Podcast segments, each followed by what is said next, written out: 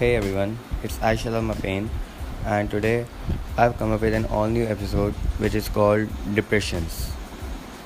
Uh, and this time I'm to do some, something really new for me because uh, every time I will just write down all my things on a paper, but this time I have not prepared any paper notes. I'm just going to say what what comes in my mind. You know, just think and speak, think and speak, just like that so yeah you know what i'm saying. So without any delay let's get started. I don't really find any point in being depressed. I mean uh, depression is a state of mind or something you know. Uh, you're depressed because you think that you don't have anything or you just believe that you can do anything. You just find yourself worthless you know. So uh, being depressed is like it's really a state of mind you are depressed because you think you are depressed. You're not depressed because of how people treat you or how you find yourself worthless. People will treat you differently. Sometimes you get people who will, you know, love and caress you and care for you for real. Sometimes you'll feel find people who will just pretend to care for you.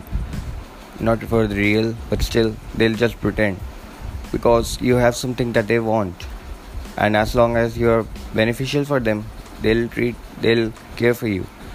And they'll stop when you don't have anything. And sometimes you find people who really crucify you or they'll you know they'll kind of abandon you or something that they'll just not accept you for who you are. So yeah people people they get depressed because how people others treat them. It's not the way that's not the way life goes. It's a whole damn big world of 7 billion people. You know you'll find different types of people. It's not necessary that everyone will love you for who you are. You have to decide your company. You're depressed because people treat you bad. You're depressed because everyone abandons you. No one accepts you for who you are. But you know what you'll somewhere find people who'll accept you accept you for who you are.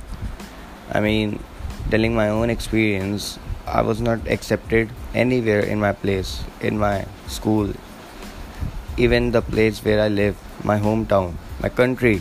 I was not accepted anywhere.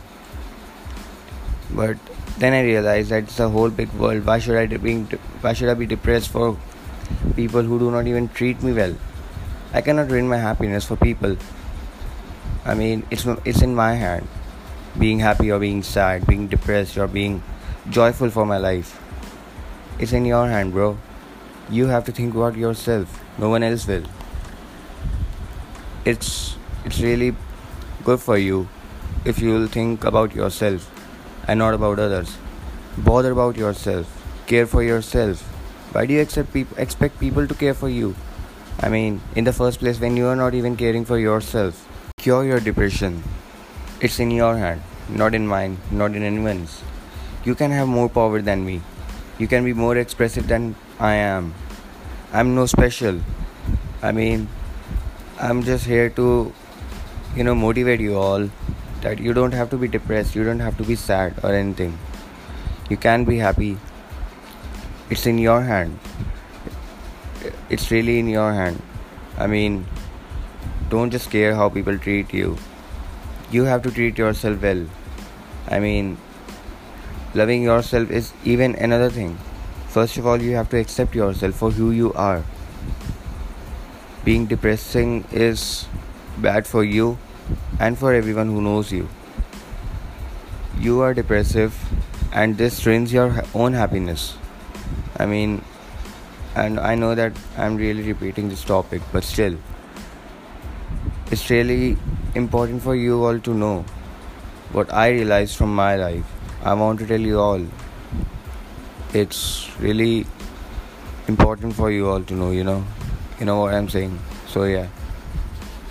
And uh, here I would like to end my episode by saying that being depressive is in your hand, being happy is in your hands, ruining your life is in your hands, and making it grateful is in your hands. So, yeah. if you want to cure depression it's in your hands. Anyways if you like my podcast and episodes you can share it with your friends share my link and everything. Share it with people who need to be motivated. And yeah. Don't forget to follow me on instagram.